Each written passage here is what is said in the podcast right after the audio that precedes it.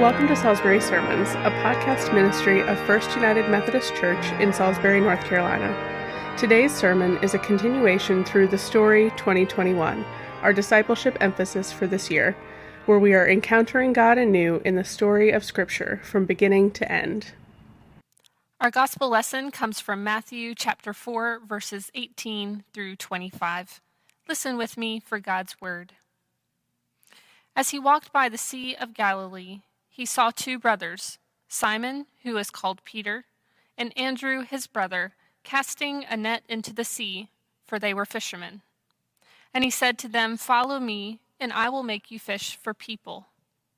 Immediately they left their nets and followed him.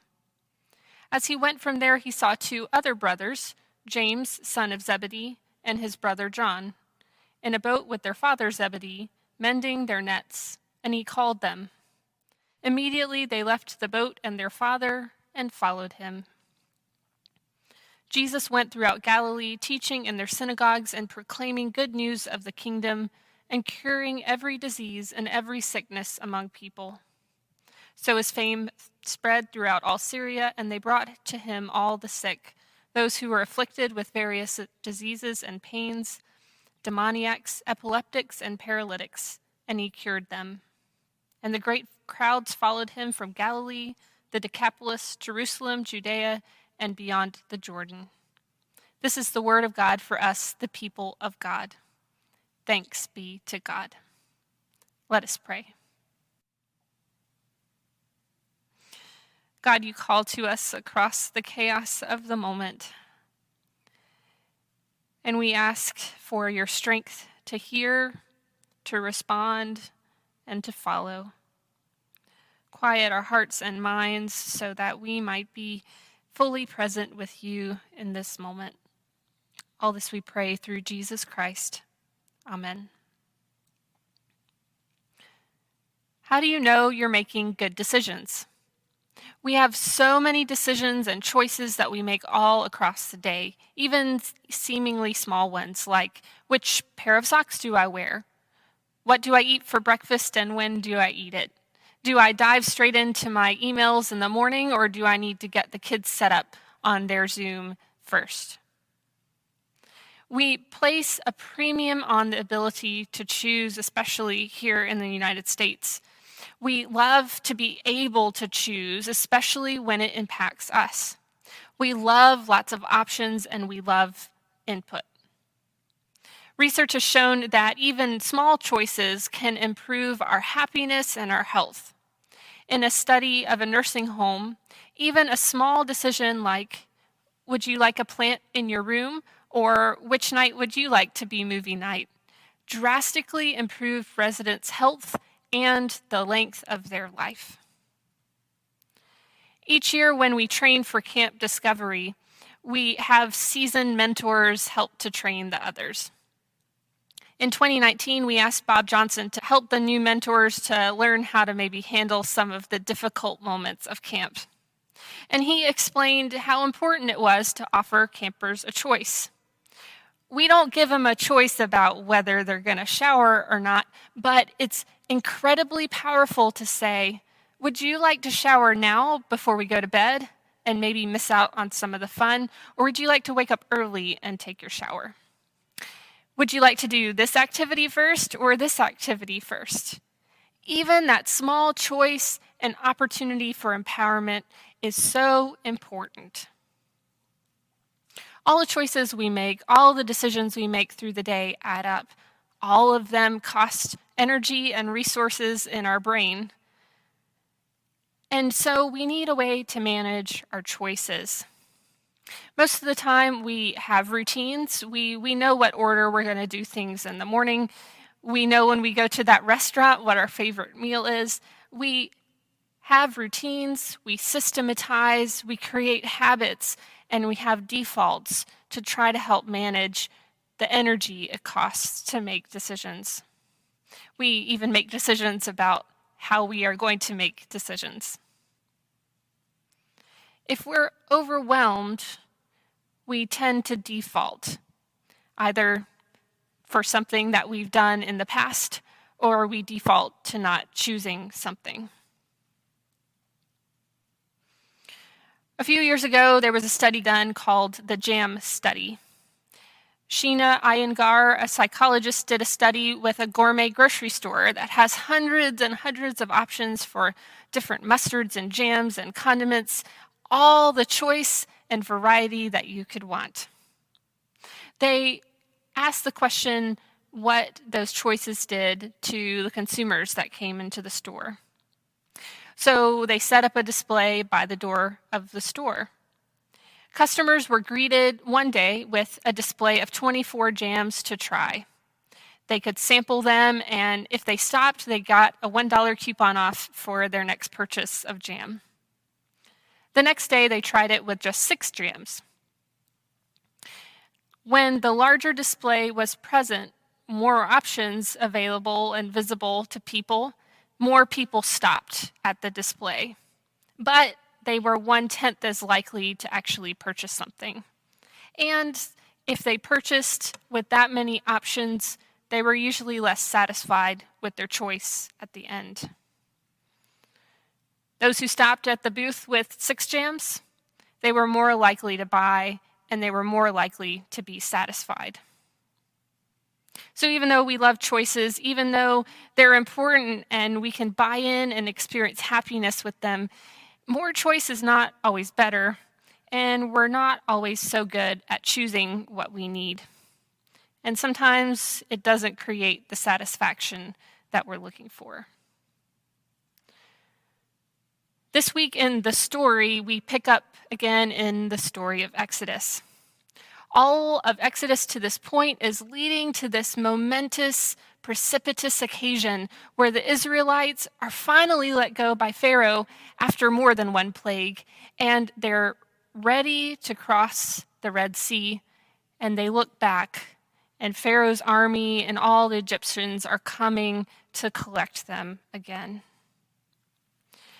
There's a great urgency in this moment. Everything has been building to this climax of God's activity. Before them is the sea and the water of the Red Sea. Whenever you see this in Scripture, water represents chaos, unpredictability, even death. So they see that in front of them. It's not the sort of calm waves that soothe us that we uh, image when we go to the beach and we're ready to relax. This is the kind of churning, whipped up waves, the darkness that might consume us in front of them and the Egyptians behind. And so the Israelites raise out their voice again, like they have earlier in Exodus, and cry, but they don't cry, Save us, God, as they had before. They cry to Moses and they say, Were there not graves in Egypt that you brought us out here to die in the wilderness? Wouldn't it be better off for us to be back in Egypt and to die there in slavery? I don't know about you, but at this point in reading scripture, I just had to stop. I roll my eyes at the Israelites. Is it really? Would it really be better to die under oppression and backbreaking work than to die at least out here in the freedom of the wilderness with God having led you out of your circumstances. When we read scripture, as we encounter God and God's people in the story, it, it should prompt us to stop and ask questions. It should prompt us to stop and wonder, because God uses those moments for our transformation. When I stopped, it gave me space for compassion for the Israelites. They don't know what's ahead. They don't know that they can go right through the Red Sea with God's help. They don't know what to do, and they do not have the capacity to save themselves. And you know what? None of us do either.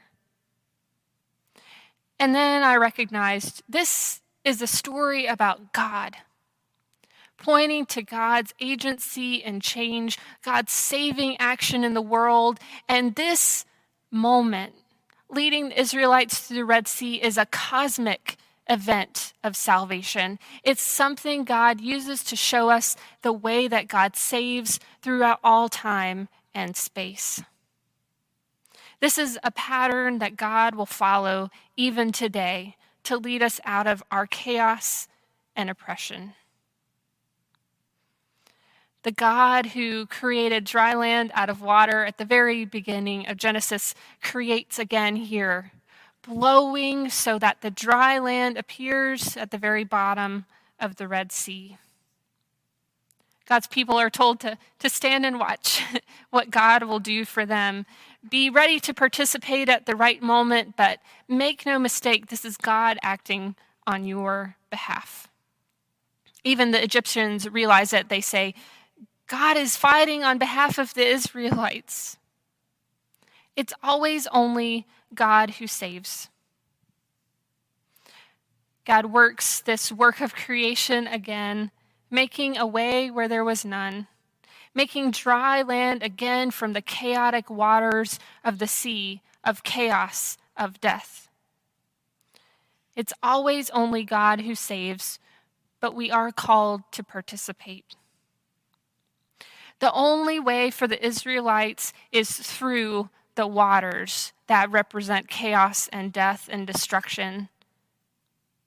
Their vision was defined by the Egyptians that were behind them, but now God makes a way for their vision to be defined by what God is doing.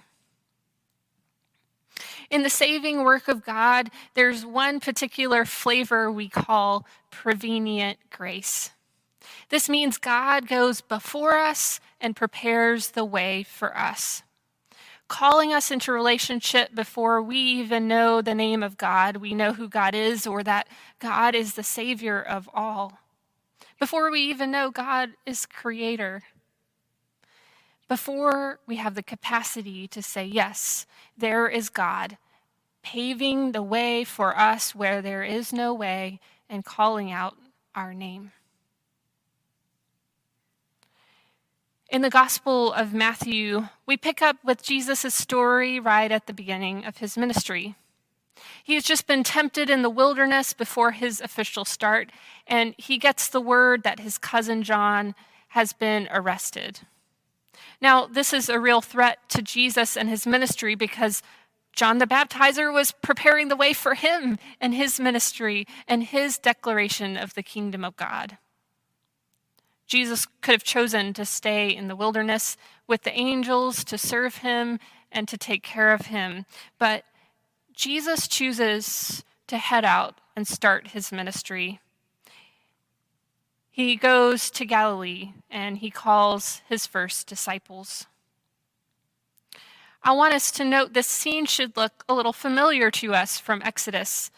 Here we find the disciples on the water. Now, they have some familiarity with it because they're fishermen and they're used to catching fish, but there's an inherent danger in their work. Jesus calls brothers Peter and Andrew fishermen. He says, Come, follow me, and I'll make you fishers of people. And then he turns to the next set of brothers, James and John, Come, follow me. Matthew says they immediately put down their work and left to follow him. There's a dramatic urgency to the scene. The disciples are called and they respond and they follow. But for me today, in this reading of the story, I'm comforted by the knowledge of God's prevenient grace at work. In John's gospel, we read that Andrew was a disciple of John the Baptizer. Andrew has heard John talk about the one who was coming, the Messiah, the Savior of all the nations working through Israel. And he hears John say, This is the Lamb of God, the Savior of the world. He's heard that message come before Jesus.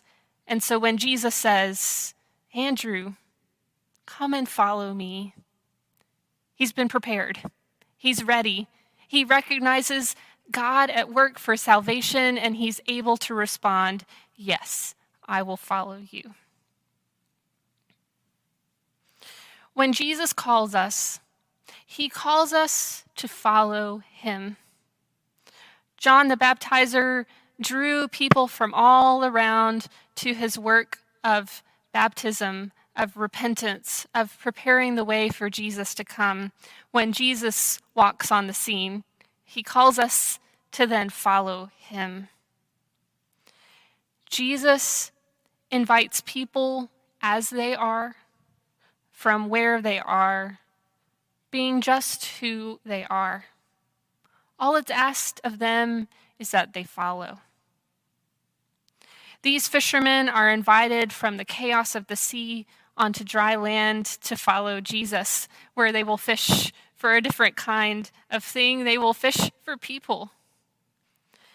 This invitation of Jesus is compelling to them because they've heard of him, they've experienced his teaching, and they've been primed by God's grace to answer when Jesus calls.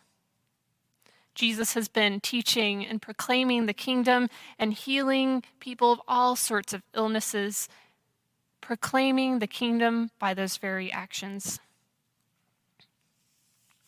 To Simon and Andrew, he promises these expanded skills to fish for people, but they don't know what that means exactly yet. They don't know what the future holds, but they do recognize that God is inviting them from the chaos of the sea onto dry land. I think too often we make the choice to follow Jesus too complicated. It is wonderful. There are lots of personalized choices that we can make, things tailored to us and our gifts as disciples, ways that we can encounter Scripture, ways that we can pray, ways that we can participate in the community of Christ's believers. But the choice is really a simple one in front of us. Will we follow Jesus onto dry land? Or will we default to the status quo? Will we be overwhelmed by the chaos rather than following the path laid out in front of us? Even if you made a choice to follow Jesus 80 years ago or yesterday, today on the journey that is lifelong, that question is still in front of you. Today, will you follow Jesus? Will you hear him calling your name? Put down trappings and leave to follow him. If you've never been baptized or you're approaching a watershed moment in your life and you need to remember your baptism, I'd love to talk to you further. God is working on you and in you through prevenient grace so that you're ready to answer that question of God's. When we follow Christ, when we enter into the covenant of baptism, that water is still there that water in the font still represents chaos and death and uncertainty. But you and I enter into that water with Jesus Christ. We participate in his death so that we might rise with him to new life on dry ground, solid footing for all the choices that we have in front of us each day. When we follow Jesus. It's a simple choice. Where is Christ at work in your life, around you, in front of you? Where has God prepared the way for dry ground to be revealed in front of you? Wherever that is, follow Christ there. Sometimes that means physically changing our work, just as the fishers did when they left to become fishers of men disciples. Sometimes we're called to change where we work, what we do, our circumstances for the cause of Christ. But sometimes we're set to do the same tasks again for a different purpose, for the sake of Christ and God's kingdom. I love the approach to evangelism that encourages us to make a friend, be a friend, and bring a friend to Christ. Because through you and me, followers of Christ, We can be an agent of God's prevenient grace working in someone's life. And when the time is right, the saving agent, Jesus Christ, will call out to them, Follow me. And you can be there to walk with them on dry ground. God's pattern of salvation leads us into a new future, one that will transform our life, the lives of those that we love, and ultimately the whole entire world. But this morning, let's look at the choice right in front of us. When is the last time you chose to follow Jesus? This morning, this day, choose. Choose to follow Christ. Choose to follow the waymaker. Choose to follow the one that will make dry ground appear right in front of you. You might walk through walls of water, chaos and destruction all around, but right in front of your feet, dry land will appear because of the saving, prevenient grace of God. In the name of the Father, Son, and Holy Spirit. Amen. Thank you so much for joining us. As always, we ask that you would rate, review, and subscribe to us wherever you get your podcasts, and don't forget to share us with your friends. For more information about FUMC and our mission to make and nurture Christian disciples through the presence and power of God, we invite you to follow us on Facebook, Instagram, and YouTube, and please visit our website at fumcsalisbury.org.